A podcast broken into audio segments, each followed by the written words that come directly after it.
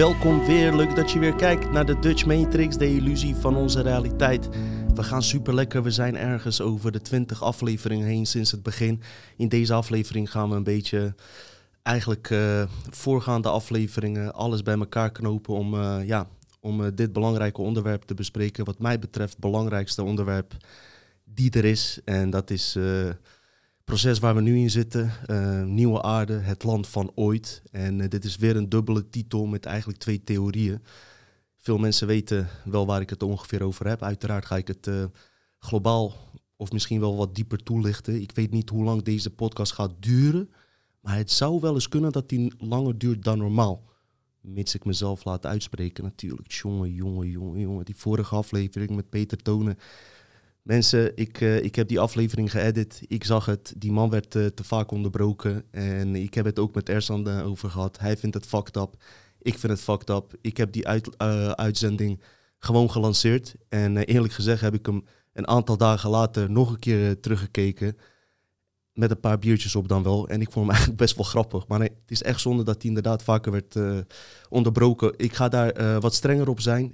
meer op letten. Waarom? Omdat er nu meer mensen kijken tegelijkertijd zeg ik ook wel, en dat, dat is ook mijn uh, intentie geweest met deze podcast, is een podcast waarin ook de, zeg maar, uh, dat het op een wat luchtigere, café-achtige manier wordt besproken. Alleen dit uh, ging, hij werd gewoon te vaak onderbroken. En zelfs de keren dat ik er dan tussen kwam als presentator om wat toe te lichten, wat te zeggen, was het een keer te veel, omdat hij al werd onderbroken. onderbroken. Dus ik begreep het volledig dat dat er veel reacties waren die, uh, die de podcast goed vonden. Maar uh, die, zonder van de onderbrekingen ben ik het dus helemaal mee eens. En uh, ik ga er zeker wat aan doen. Omdat ik ook besef dat er veel meer mensen kijken en serieus naar informatie willen, informatie willen zoeken, dingen willen weten. En het irritantste wat er kan zijn is dat dan iemand die zo'n interessant verhaal vertelt wordt onderbroken na 40ste minuut ongeveer, als we het even in voetbaltermen moeten zeggen. Eerste 40 minuten ging het goed. Daarna werd uh, Ersan en ik wat enthousiaster. Puur door enthousiasme van het onderwerp. We gaan in ieder geval uh, uh, meer op letten. Ersan vindt het ook fucked up. Die jongen helpt me ook op de achtergrond heel veel. Als ik een vier uur s'nachts bel, staat hier klaar als er iets vastloopt met computer. Weet je, en we zijn allemaal mensen. We letten erop. En trouwens, net wat ik net zei. Kijk, aan de andere kant, bij andere podcasten of uh, andere programma's heb je zeg maar een uh, presentator die bijna niks zegt. En kijk, uh, hoe ik podcasten zie, en dat is iets wat, waar mijn eigen vader ook nog aan moet wennen, is dat de presentator zich best wel mag bemoeien zeg maar, in het gesprek. En dat hij niet alleen de vragen stelt, maar dat hij echt geboeid is door het onderwerp, weet je wel. En dat wil ik sowieso blijven aanhouden, want als ik het bij anderen zie, denk van ja, wat doe je nou eigenlijk? Je stelt een paar vragen, dat kan. Maar dat is niet wat wij doen. En ik denk in de podcasten dat de presentator zich gewoon hoort te bemoeien. Maar zeker de uh, gast die er is uh, moet laten uitspreken en gewoon zijn punt uh, moet kunnen laten maken. Dus compleet mee eens. We letten erop. En ja, weet je, het is, het is gebeurd. En nogmaals, uiteindelijk heb ik hem echt opnieuw gekeken. Was op zich wel, op, op zich wel best een grappige aflevering. Hey, waar we het over gaan hebben is echt van cruciaal belang. Ik vind het Misschien wel de belangrijkste aflevering tot nu toe, oké? Nieuwe aarde, het land van ooit. Alle afleveringen hiervoor heb ik er eigenlijk bijna hier niet naar verwezen, omdat het best wel diepgaand is. Het, uh, het betreft uh, metafysisch onderzoek wat ik ga bespreken en gewoon diep level onderzoek van mensen die zeg maar uit informatievelden plukken en daar ons informatie over geven die ik althans tot voor kort nooit eerder heb gehoord. En uh, dat ga ik straks sowieso toelichten. Dus de titel is uh, Nieuwe Aarde, het land van ooit. In die titel zitten meteen twee theorieën in verwerkt. Nieuwe aarde, wat betekent dat? Dat betekent dat, uh, dat we zeg maar um, nu in een, deze situatie waar we in zitten, en de situatie is fucked up. Hè? En uh, ik heb uh, zeg maar uh, in de spirituele wereld mogen ontdekken dat, dat, dat veel mensen zich nou ook met conspiracy-achtige dingen bezighouden, met dit waar wij mee bezig zijn. Maar wat in de nieuwe aarde en wat geconnecteerd is eigenlijk aan de, aan de spirituele wereld en ook wel een deels New Age, is dat dit allemaal bij het proces hoort. Dat we hier contracten voor hebben getekend en bewust voor hebben gekozen om te incarneren in deze situatie, in deze tijdlijn. En wij zijn zelfs in dat geval uh, mensen die zich hiermee bezighouden, heel veel mensen die nog nu zogenaamd slapen, direct uh, of uit de bron, direct hier geïncarneerd, zonder vorige levens hier op aarde, of uit andere planeten hier uh, gekomen in deze tijdlijn, omdat deze tijdlijn bepaalde belangen heeft, waar ik het straks, straks over heb, om, om, om alles, zeg maar, te, om ons uit deze shit te helpen, uit de matrix te helpen. Zijn er dus geïncarneerde wezens hier geboren. Waarom is dat gedaan? Omdat het belangrijk is van, dat het van binnenuit gebeurt en uiteindelijk in samenwerking met onze kosmische familie. Kom ik straks op terug. Dat is dus nieuwe aarde. Dan is dat uh, andere subtitel Het land van ooit. Dat is vergelijkbaar iets. Dus die twee theorieën gaan en heel goed gepaard samen, maar op cruciale punten zal je ook uh, verschillen ontdekken waar de misleidingen zitten. Dus uh, ik hoop je met deze aflevering dat gewoon rustig aan uit te kunnen leggen. Weet je, en uh, we, gaan, we, gaan, we gaan er gewoon rustig doorheen. ook in deze aflevering zal ik, paar, zal ik iemand benoemen die ik niet vaak heb benoemd in deze aflevering, waar ik eigenlijk de laatste anderhalf jaar vol mee bezig ben om onderzoek te doen naar informatie die van deze man komt. Martijn van Staveren, kom ik later nog op terug. Daar ben ik eigenlijk anderhalf jaar fulltime echt mee bezig met uh, informatie die hij uh, afgelopen jaren heeft gedropt. En het is gewoon mind-blowing. Als je onze podcast al mind-blowing vindt, dan, dan als je zijn dingen bekijkt, zie je dat dit slecht, slechts basisinformatie is wat ik jullie verschaf. Dus we gaan op een, eigenlijk op een diep, dieper level nu. En wat ik nog even wilde uitleggen is ik heb me bewust in de eerste afleveringen dus afgehouden van uh, uh, oplossingen binnen het systeem. Ik wilde jullie in de eerste paar afleveringen uitleggen dat uh, politiek um, nooit dienbaar is voor de mensheid. Het heeft zich nooit bewezen in de, in, in de afgelopen tijd. En ik heb bewust ook gewacht, omdat er een shock was door deze, door deze virus en noem maar op. mensen ja, kunnen het niet bevatten, gaan eerst standaard dingen onderzoeken en wachten op op eventuele rechtszaken of eh, protesten die er zijn geweest om eh, in de hoop uh, daar wat uit te halen. Ik hoop dat jullie ook hebben gezien wat ik ook in de voorgaande podcast heb uh, verteld, dat het gewoon compleet zinloos is, omdat dit systeem volledig gekaapt is en volledig onder controle staat door hogere krachten die nog boven de, de, de, de, de Illuminati en dergelijke staan. Nou, ik hoop jullie daar globaal wat uh, over te kunnen hebben uh, geïnformeerd in de afgelopen afleveringen. Dus uh, ik denk dat het nu ook tijd is om dan ook maar eens te vertellen wat dan wel de oplossing is. En wie we nou werkelijk zijn en waar we vandaan komen. Al die standaard saaie, zweverige vragen wil ik je nu beantwoorden, omdat ik hoop dat jullie nu hebben ontdekt dat wij absoluut niet, absoluut niet zweverige typen zijn. Nou, dat heb je in de vorige aflevering met Peter Toon ook kunnen, kunnen constateren. Alleen dan misschien in een iets uh, hardere vorm. Goed. Um, ja, we worden beschermd. Oké. Ik ga er nu vanuit dat je, dat je ook een beetje uh, onderzoek hebt gedaan naar uh, dat je zelf ook met spirituele dingen een beetje bezig bent. Indigo's hoor je vaak. Dus mensen die zich niet hier thuis voelen, die voelen dat ze uit een ja, ehm, andere planeet komen als het ware. Ik heb dat gevoel niet trouwens. Ik heb helemaal geen gevoel dat ik indigo ben of wat dan ook. Het enige wat ik heb van kleins af aan is dat er iets niet klopt aan deze wereld. Oké?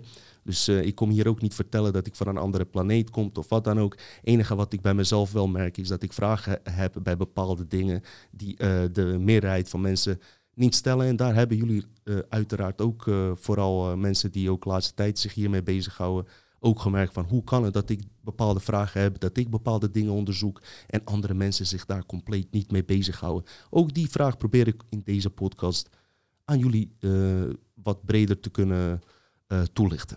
Ik heb ook in de vorige afleveringen globaal uh, geprobeerd uit te leggen dat dood eigenlijk niet bestaat. Eigenlijk had ik daar wat dieper op in moeten gaan waarom ik dat denk. Maar uh, velen van jullie hebben ook onderzoek gedaan naar mensen die zich vorige levens of vorige bestaan uh, herinneren. Mensen die zich met hypnose bezighouden, hebben ook zeg maar, kunnen constateren dat je via het onderbewustzijn naar vorige realiteiten kan reizen. Die heel, ja, gewoon zeer diepe details naar voren brengen. Dus dan kan je je afvragen, zijn die details dan die worden gebracht fantasie? Of zit er wel meer achter, omdat het gewoon uh, zeer ingewikkelde informatie is, die ook nog eens uh, achteraf na moderne kwantumwetenschappelijk onderzoek blijkt te kloppen. Dus dan mag je heus wel afvra afvragen van, joh, die informatievelden die, waarbij mensen in een hypnose raken en naar een vorig bestaan gaan, uh, als daar nuttige informatie uitkomt, in hoeverre is dat dan fantasie? Als het van een simpel persoon komt die dat in zijn eigen realiteit niet kan weten.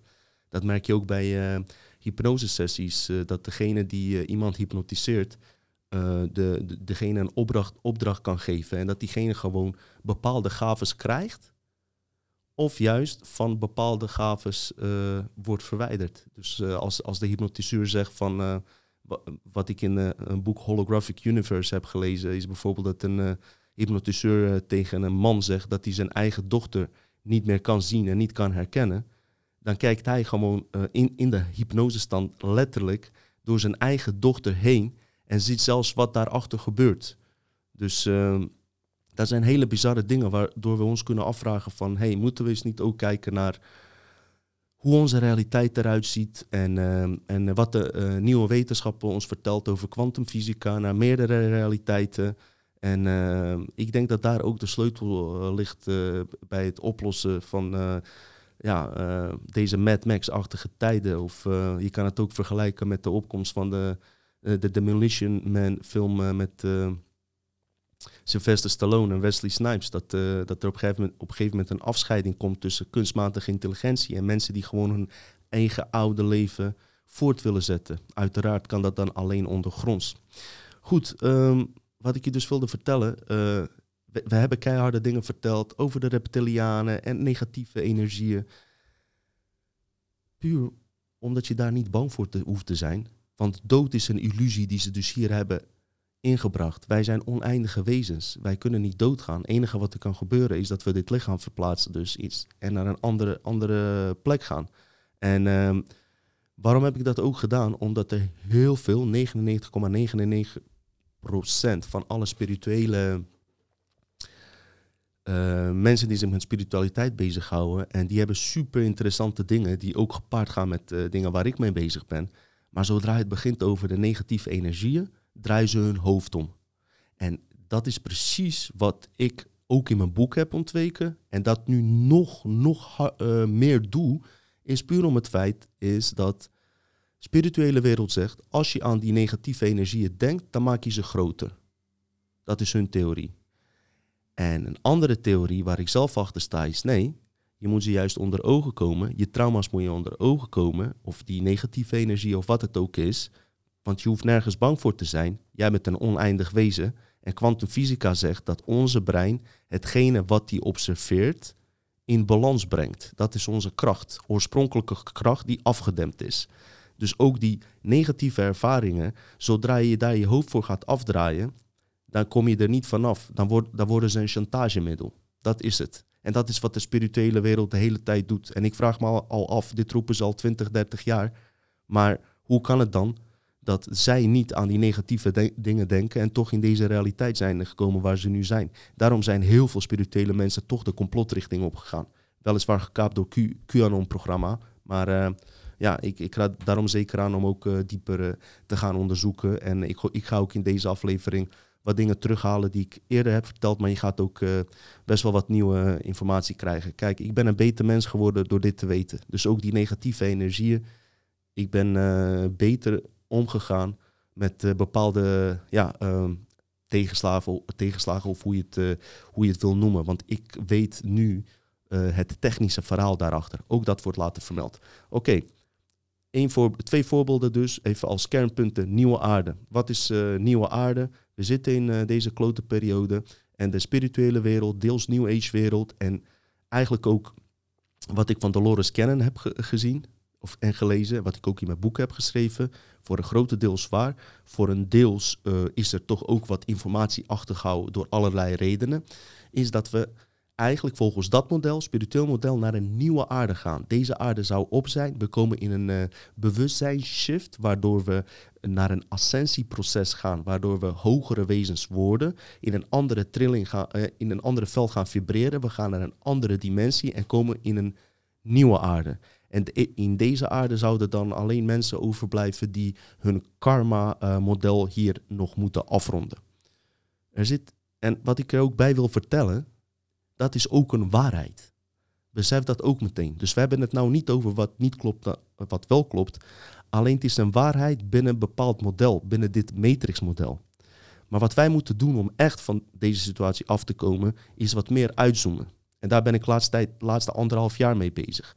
Dus die karma, uh, nieuwe aarde, wat er gaat gebeuren en dergelijke, dat heeft zijn waarheid in dit matrixmodel wat ons is voorgeschoteld. Maar kijken we uit een uh, nog meer uitgezoomd lens van een oorspronkelijk kwantumuniversum, dan uh, hebben die karma en uh, die nieuwe aarde een totaal andere betekenis. Dus aan de ene kant hebben we dus die nieuwe aarde, waar we in een leerproces zitten, wat ons in, in religieuze boeken wordt verteld, het wordt in spirituele boeken verteld, alles weer op een bepaalde wijze dat we iets moeten leren en uiteindelijk gaan ascenderen naar een hoger wezen. We, stammen van een aap af en we gaan langzaam uh, aan worden we steeds slimmer en slimmer. En dankzij de Anunnaki, dankzij de buitenaardse genetische processen zijn wij slimmer geworden. Dat is dat model van de nieuwe aarde. Wat hier ook vooral naar voren komt, en wat je ook in programma's, uh, conspiracy programma's zoals uh, QAnon ook natuurlijk hebt gezien, is dat er vooral wordt verwezen van uh, wachtend op een externe verlosser die ons komt redden. En dat komt zowel in de christendom voor, Jezus, uh, in, uh, in alle, alle geloven is er iemand die ons uiteindelijk moet gaan redden. En uiteindelijk zit daar ook wel een waarheid in. Alleen de vraag is, wie zie jij als, Christus? Is Christus die man die aan het kruis opgehangen is? Of is het Christus energie die in jou zit als God zijnde? Dus die manipulaties zijn zo sterk dat ze een hele mooie beeld schetsen die klopt, maar op een cruciaal punt, wanneer je uh, duidelijk moet worden wie nou die werkelijke God is, wordt als altijd een externe uh, God erbij uh, gehaald. Waarom? Omdat ze op die manier ons in de matrix kunnen houden in dit systeem. Omdat we niet ontdekken dat we zelf die goddelijke wezens zijn en dat wij helemaal niet bang hoeven te zijn om naar een hel te gaan. Of dat we, dat we niks te leren hebben, want we zijn al geëvalueerd. En dat wordt vooral in, in de theorie van Martijn van Staveren, wat hij vertelt. En dat is uh, ja, echt bizar. Uh, ga ik later op in. Die informatie is bijna niet op internet terug te vinden, sommige dingen die hij vertelt. Is dat we gewoon niet in een leerproces zijn, maar juist van uh, goddelijke wezens die alles al hadden, die uit een kwantumveld komen waar geen begin en geen eind is, geïnfecteerd zijn geraakt door een virus. Dit vertelt hij al tien jaar. Dit vertelde ik zelfs al een paar jaar geleden, ook bij Patrick Kikke. Dat we door een virus zijn aangevallen, externe virus. En dat we daardoor in een bewustzijnval zijn gekomen. In mijn vorige aflevering heb ik naar, daarnaar gerefereerd. We gaan het nu gewoon opnieuw nog een keer doornemen. Want ik kan me voorstellen dat deze informatie ook kan vervagen. Dus in dit geval uh, gaat het niet om wachten op een externe verlosser. Nee, hier gaat het over dat wij uh, als uh, uh, goddelijke wezens, wat wel gelijk gaat aan wat Dolores Cannon zegt, dat we hier geïncarneerd zijn, klopt. Maar dat we hier voor een missie zijn en dat is om in actie te komen, zonder dus op een draconische wijze slechte dingen te doen, dus staatsgreep of noem maar op. Nee, maar op een andere manier, die via gelijkwaardigheid gaat. Het klinkt suf, is het niet, want dit is gewoon een militaire actie, kan ik je vertellen. Gewoon een universele militaire actie, uh, kan ik wel zeggen. Want het heeft niks met, uh, met spiritualiteit te maken en, uh, en die hippie-modellen wat je zag die in de jaren zeventig. Nee, dit zijn mensen die gewoon, gewoon echt in actie komen en aan de slag gaan, zeg maar. Dus ehm, daar gaan we het over hebben. Het land van ooit. En wat, wat is het verschil tussen deze twee? Nieuwe aarde gaan we de nieuwe aarde. Het land van ooit is terug naar de aarde, hoe die in zijn oorspronkelijkheid was. En die bouwen we uit vanaf dit level, vanaf de aarde waar we nu in zitten. Die dient hersteld te worden. We uh, beginnen nu dus uh, met uh, nieuwe aarde, hoe ik tot die theorie gekomen ben. En wat ook nog steeds zeer interessant is en die ook met kernen van waarheden zeker zit.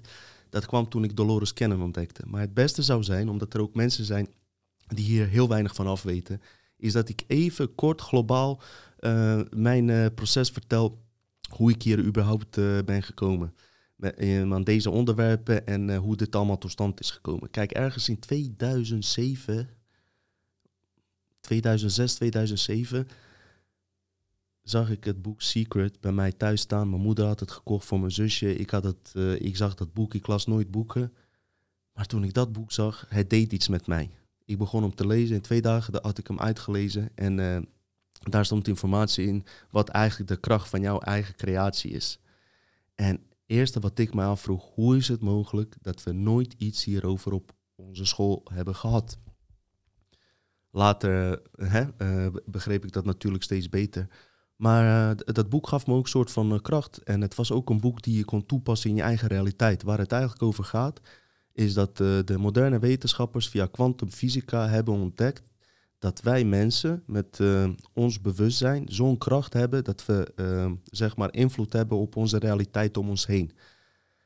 Later kwam ik erachter dat die negatieve Anunnaki-krachten er alles aan doen om dit voor ons weg te houden.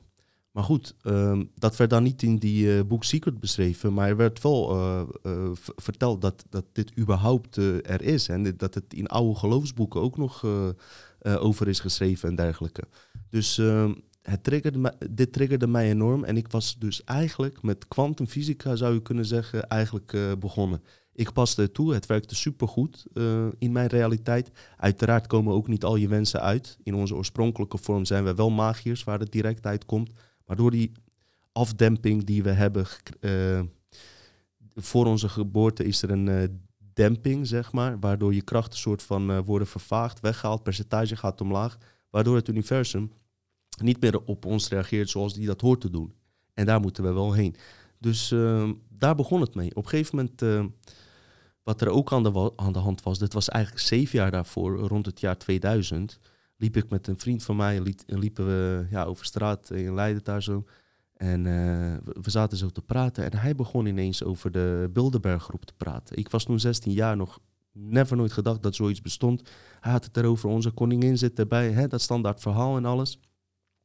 Ik was er echt door gechoqueerd. Ik dacht, nee, hoe is dat nou mogelijk? Ik kwam zelf uit een corrupt land. Ik dacht dat het alleen in Joegoslavië, dat daar corrupte mensen waren. Ik dacht, Nederland, dat, dat kan toch niet, dat is niet mogelijk. Hij zei, nou joh, Kijk anders die film Moord op Kennedy. Uh, dat is uh, geproduceerd door uh, Oliver Stone en met, hoe heet die, Kevin Costner, Joe Pesci. Heel veel bekende acteurs. Tommy Lee Jones spelen erin.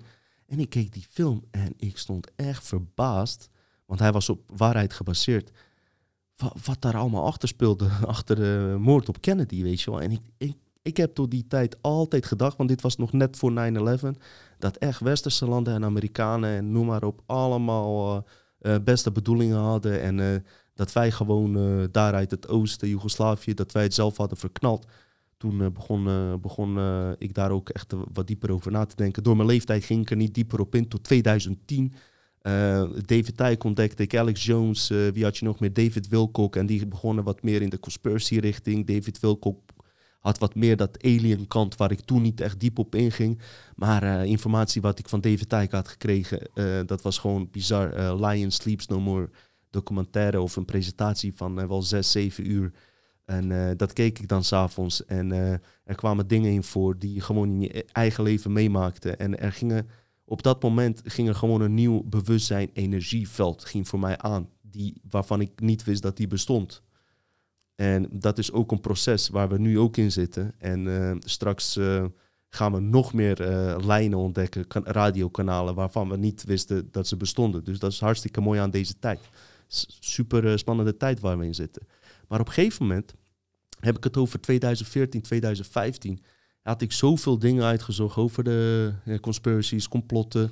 Ook dat Ancient Alien uh, vond ik super interessant. Dus ook bedrog uh, in onze geschiedenis. En uh, Um, ik ontdekte ook dat kwantumfysica ook steeds meer uh, tussendoor kwam als ik conspiracy dingen ging opzoeken. En ik begon dat op een gegeven moment aan elkaar te connecten. En ik dacht, wow, dit heeft gewoon uh, connecties met elkaar. Want dat kwantumfysica, als wij zulke wezens, uh, zulke invloed hebben op onze realiteit, hoe komt het dan dat we door externe factoren, zoals politiek bijvoorbeeld, laten bepalen? Of als we het over religies hebben, waarom moet het dan per se door bepaalde instanties worden gedaan? waarom hebben we daar zelf niet de complete controle over? En wie is nou werkelijk waar die God? Maar dat is weer een ander verhaal waar we later uiteraard op terugkomen.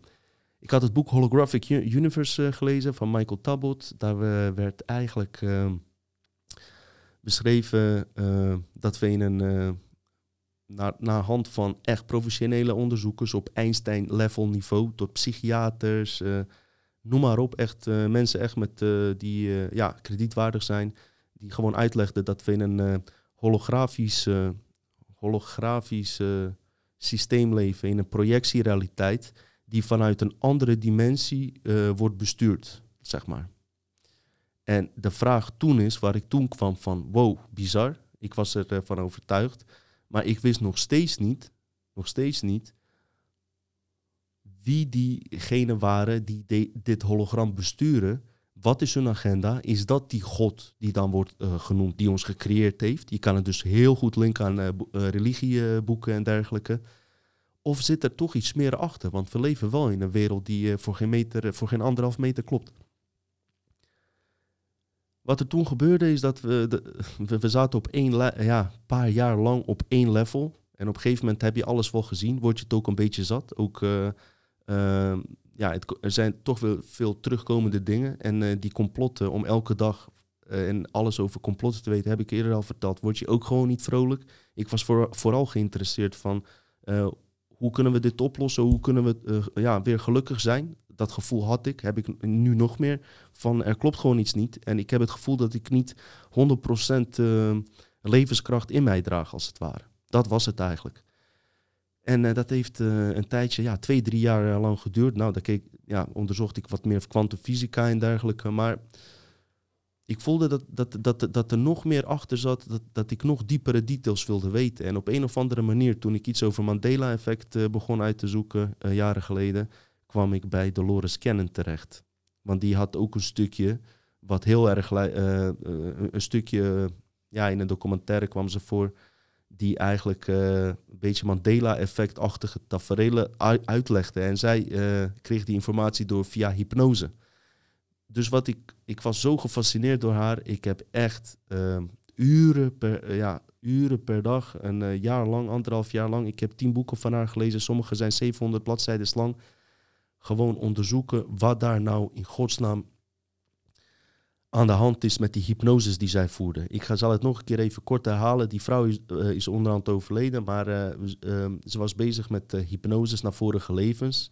Nou, heel veel mensen kwamen naar, in vorige levens om zo hun problemen in dit leven te laten oplossen. Even kort gezegd.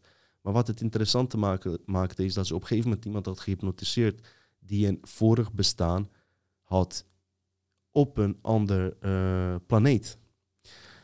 En waarom ik deze hypnosesessie zo serieus neem, is omdat ze gewoon, uh, ja, bizar genoeg, uh, ik geloof niet dat dit fantasie is, omdat ze er zoveel materiaal over heeft.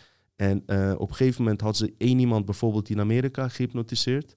Daar komt ze in contact um, met bepaalde wezens of met het onderbewustzijn van het persoon. En toen werd haar verteld van dat ze werd haar geadviseerd om op haar uh, eetpatroon te letten. Dus uh, ze was uh, nogal dik en van probeer, probeer iets minder vlees te eten voor je gezondheid. Wat er gebeurt, zei ze zelf, twee, drie weken later hypnotiseerde ze iemand volgens mij in Duitsland, een ander persoon. Toen kwam ze in contact met dezelfde energieën als van die hypnose in Amerika. En die vertelde haar dus via, via dat totaal andere persoon in een ander land van hey, je hebt toch, uh, maakte ze nog een geintje, het was niet zo wijzend van, hey, je hebt toch nog vlees gegeten. Ze zei, ja, klopt, ik was een uh, soep aan het maken en ik dacht, ik gooi wat vlees doorheen. Dus uh, toen dacht ze ook bij zichzelf, hey, dit is echt geen fantasie, dit is gewoon echt aan elkaar verbonden. En zo zijn er nog talloze voorbeelden.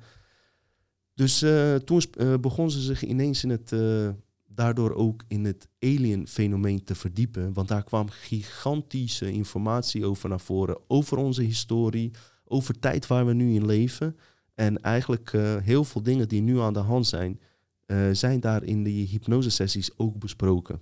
Ik heb al eerder verteld, hier zijn ook invloeden geweest, ook door onwetendheid van Dolores Cannon. Maar dat uh, neemt niet weg dat het mij onwijs getriggerd heeft om vooral dit alien-fenomeen, wat me altijd geïnteresseerd, geïnteresseerd heeft, dus via een andere hoek te benaderen en dat is metafysische kennis. Zo kan je dat noemen. Als iemand via hypnose uh, sessies informatie haalt, dus van informatievelden, dan, dan is dat, kan je dat eigenlijk metafysische kennis noemen. En dat is voor mij compleet nieuw. Waarom? Omdat ik vaak altijd hele technische verhaal achter iets graag zou willen weten hoe het werkt. Want anders is het heel snel zweverig. En dat werd hier echt onwijs, onwijs duidelijk uitgelegd. Uh, mocht je wat van haar willen weten, op YouTube is, uh, zijn heel veel presentaties van haar te vinden. Uh, verschillende boeken heeft ze, kan ik hier doorheen plakken of verwijzingen naar zetten. Maar waar ik me nu vooral op dus richt, is ehm, dus de nieuwe aarde. Want ze heeft over gigantisch veel dingen verteld. Maar dat nieuwe aarde kwam in haar laatste boeken bijna altijd naar voren. Dus bij bijna alle patiënten die op een gegeven moment werden gehypnotiseerd, bleek hun vorige leven of bij de bron, bij het goddelijk veld zelf te liggen. Ze hadden geen aardse levens hiervoor. Of ze waren geïncarneerd als een uh, bezoeker uit een andere planeet in een menselijk lichaam. En toen begon het voor mij leuk te worden. Dus wat ik ga doen, um, ik ga even een stukje uit mijn boek voorlezen, wat eigenlijk uit haar boek uh, is uh, samengevat. Three Waves of Volunteers en ook in andere boeken.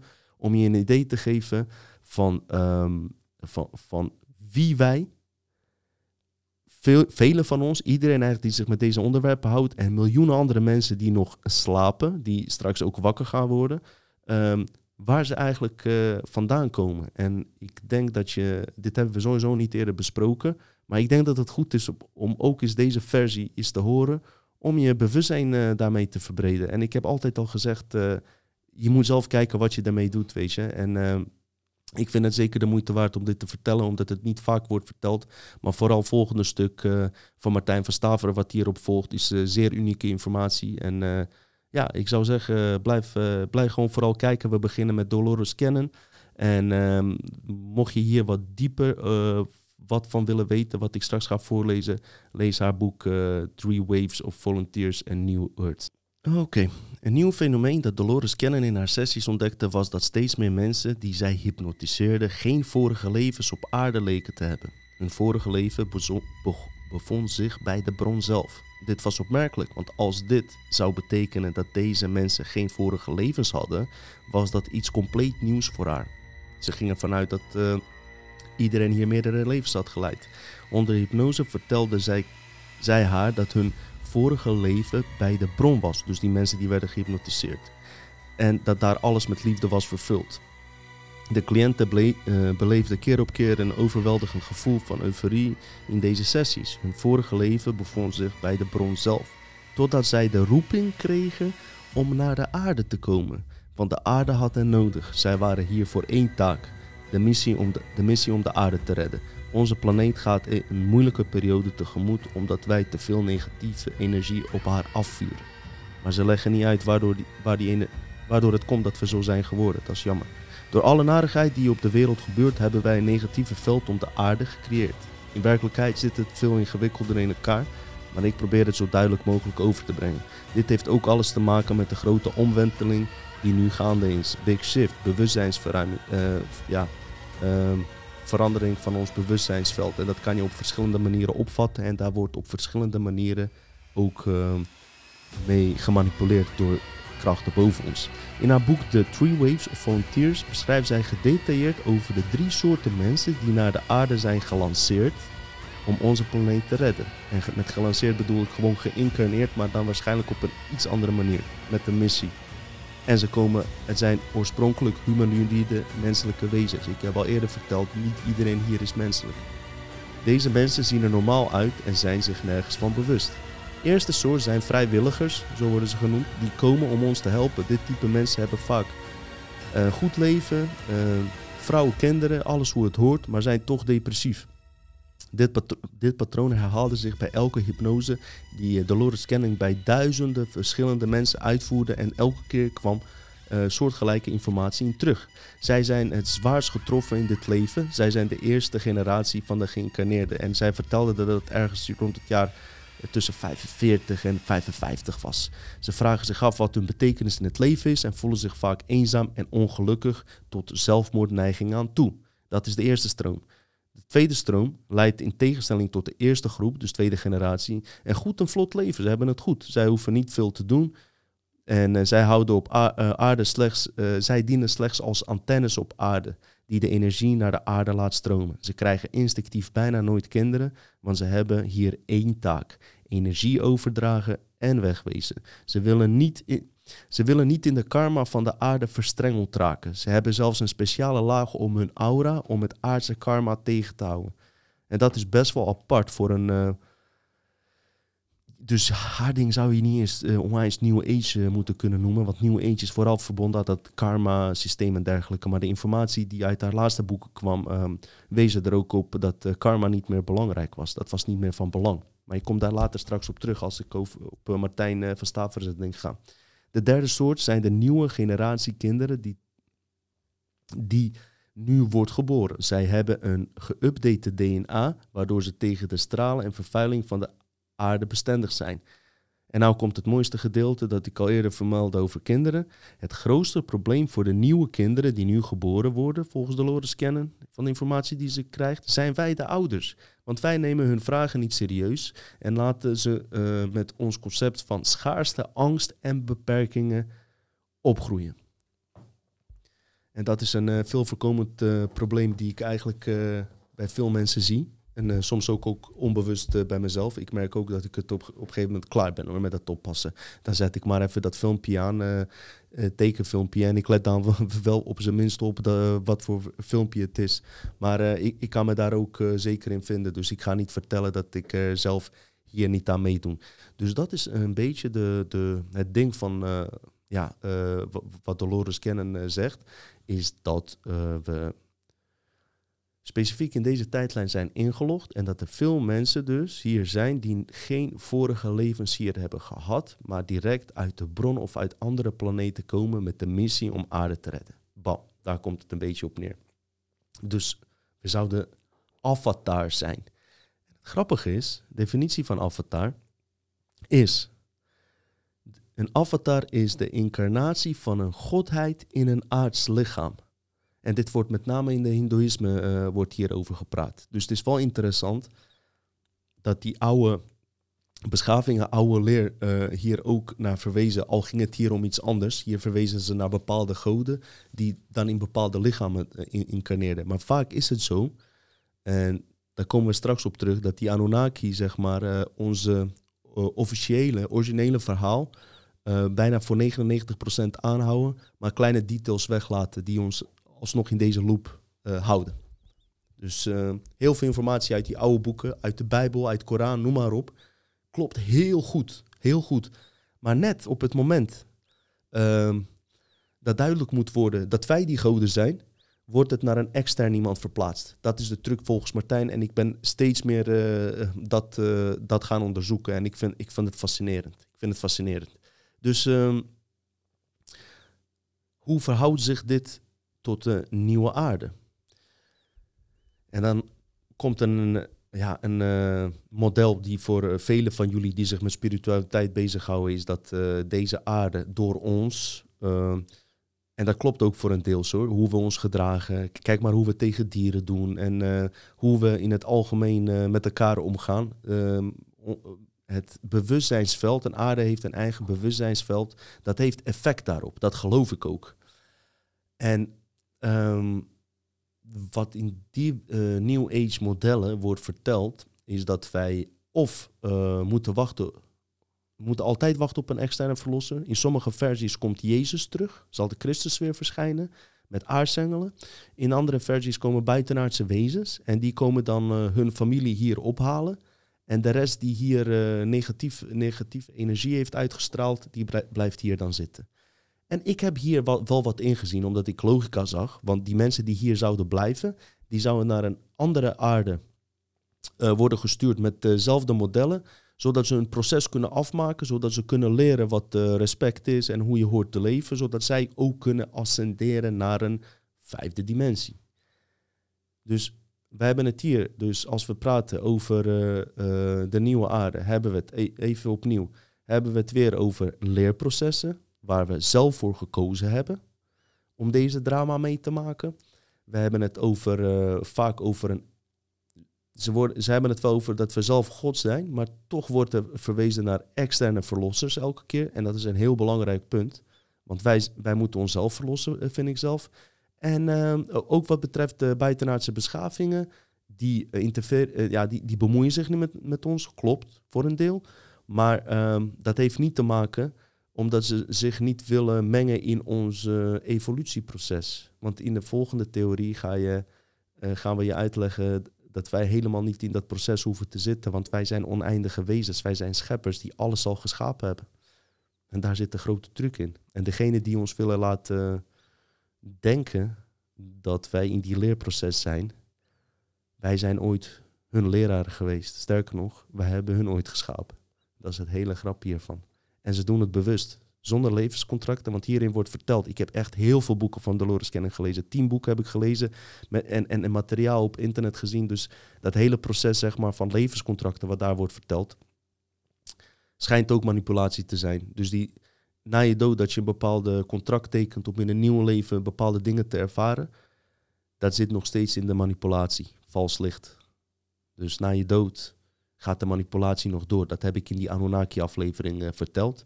En ook straks uh, bij uh, het tweede gedeelte, Het Land van Ooit, zal ik dat verder toelichten. Je moet echt oplettend zijn en begrijpen dat die intelligenties die ons manipuleren heel ver gevorderd zijn. En de rabbit hole niet zo simpel maken als jij zou denken. Ze gaan heel ver daarin, want ze beschikken over hele moderne technieken. En waarom leven we in, tijd, in de tijdlijn van nu? Omdat die begin van die technieken zich nu plaatsvindt, zeg maar. Ontwikkeling van die techniek. Waardoor we het beter kunnen uitleggen. Waarom film Matrix beter uitlegbaar is. En sterker nog, dit is allemaal gebeurd. Wij zijn teruggegaan naar deze tijd om dit te herstellen. En dat is een heel gecompliceerd verhaal.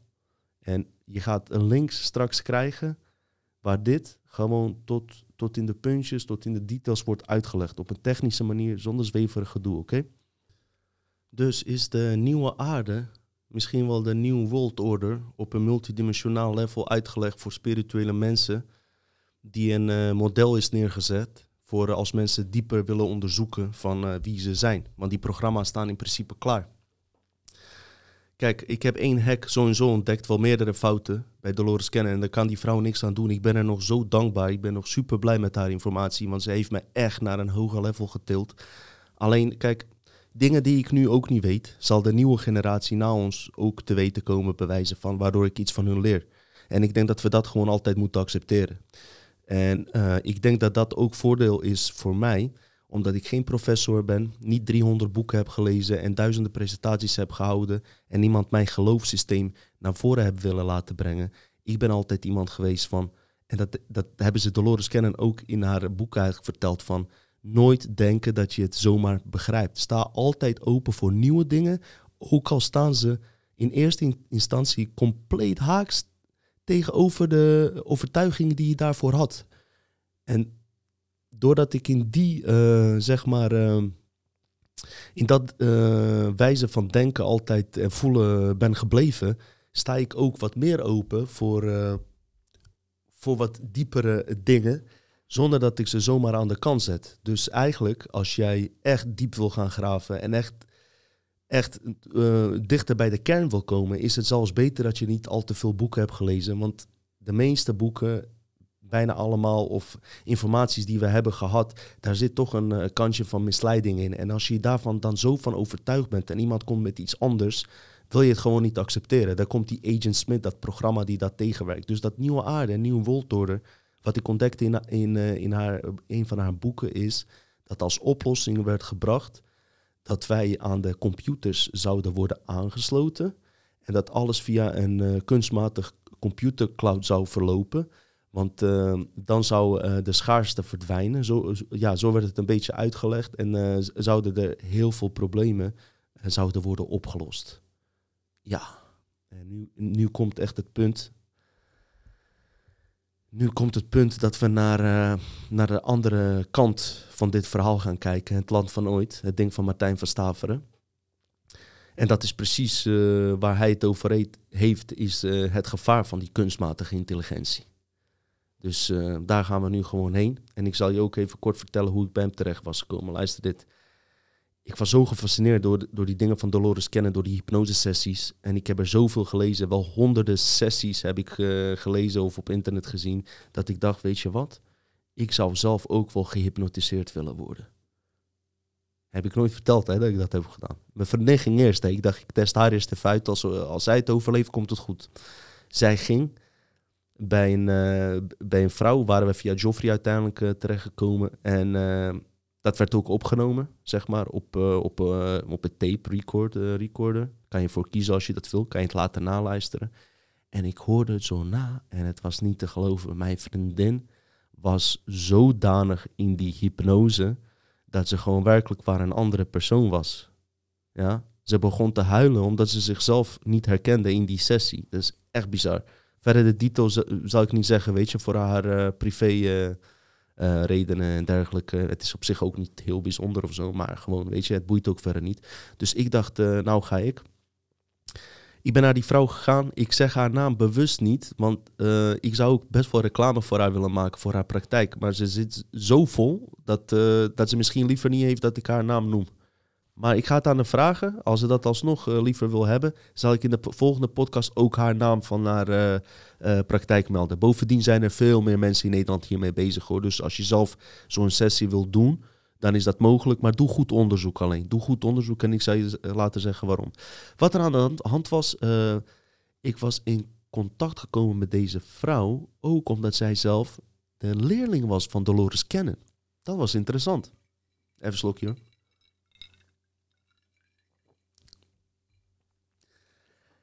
Ik heb daar een sessie gedaan, super goede sessie gehad. Ik zat niet zo diep als mijn vriendin erin, maar ook uh, ik heb bizarre dingen daar meegemaakt. Niks bijzonders om uh, jullie dat nu 1, 2, 3 te vertellen. Als het een keer ter sprake komt, kan ik dat zeggen. Het is niet onwijs boeiend.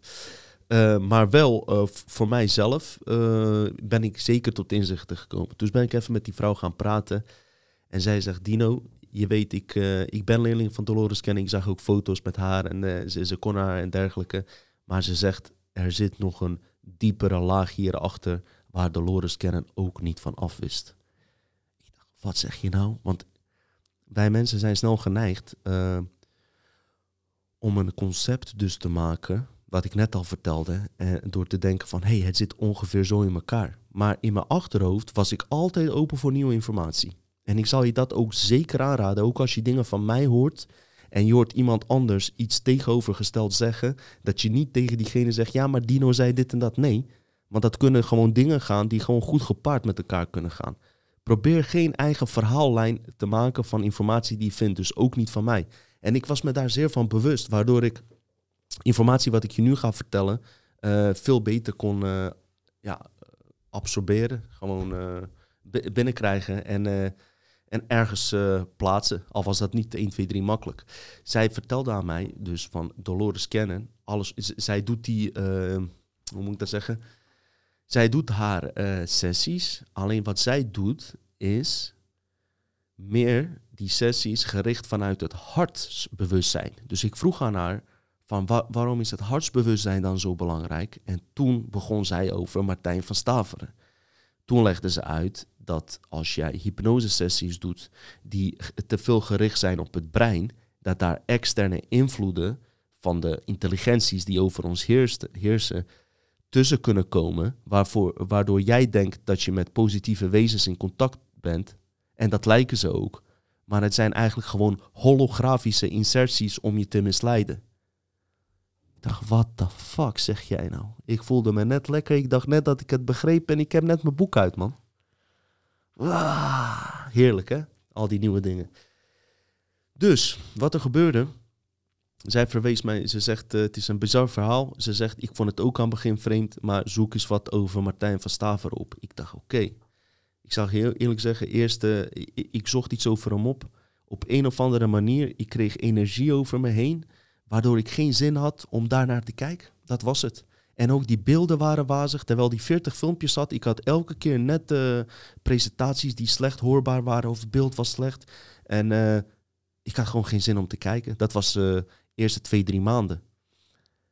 Maar iets in mij toch, weet je, zei van, hey, laten we daar naar kijken. Want wat die vrouw mij vertelde, was informatie die ik nooit op het internet überhaupt heb kunnen vinden. En sommige informatie die ik je nu ga vertellen, ja, die ga je wel vinden, die vertel ik bewust. Maar ik heb ook nog informatie die niet op internet staat. En dat gaat allemaal binnenkort vrijkomen hoor. Alleen ik wil niet de persoon zijn die dat doet. Dat is uh, aan, uh, aan mensen zelf wanneer ze dat doen. Dus waar ik het vooral over nu over heb, is informatie die op internet beschikbaar is. En informatie die wat diepere uh, levels bevat, die komt vrij. Maar die wordt bewust even in een iets kleiner groepje gehouden. Om die mensen dat goed uit te leggen, om het zomaar te zeggen, om een goede veld te creëren waar geen invloeden tussen zitten. Het is een heel ingewikkeld verhaal. Maar geloof me, ik ken die informatie, ik weet wat het is. Het wordt geopenbaard. Doen ze het niet, doe ik het alsnog, beloof ik je. Maar ik weet dat het goed komt. Snap je? Vertrouw maar op mij. En dan heb ik het niet over jaren, dan praten we binnen nu en een jaar. Afgesproken? Spreek me daarop aan, hè? Als, het, uh, als ik het niet doe, zet het in de reacties. Ik wist niks. Zet het gewoon in de reacties. Alleen beledigende, uh, beledigende dingen wist ik trouwens. En trouwens, ik lees de reacties niet eens meer. Ik keek net toevallig uh, weer die aflevering met Peter Tonen. Stuurt iemand, laat Peter Tonen toch eens uitspreken. Dat denk ik wel bij mezelf. Ja, dat is wel de duizendste reactie die ik heb gehad. Lees jij dan ook die andere reacties, dan weet je dat je die reactie moet, moet plaatsen. Dus lees ook andere reacties, mensen. Niet alleen jij, uh, jezelf. Grapje. hey, ik begrijp nog steeds hoor waarom jullie op die aflevering sommigen kritiek op hadden. Maar aan de andere kant, hij heeft onwijs veel likes trouwens. En eh, ik kwam iemand tegen die nooit uh, naar Dutch Matrix kijkt. En die zegt tegen mij... hey, ik heb naar Dutch Matrix gekeken, want ik hoorde dat jullie Peter Tonen niet liet uit, uitpraten. Dus daarvoor ging je niet kijken. Dus het heeft ook zijn positieve effect. Oké, terug hierheen. Dus, ik dacht, hey, ik moet die shit van Martijn van Staver uitzoeken. Even kort over hem globaal.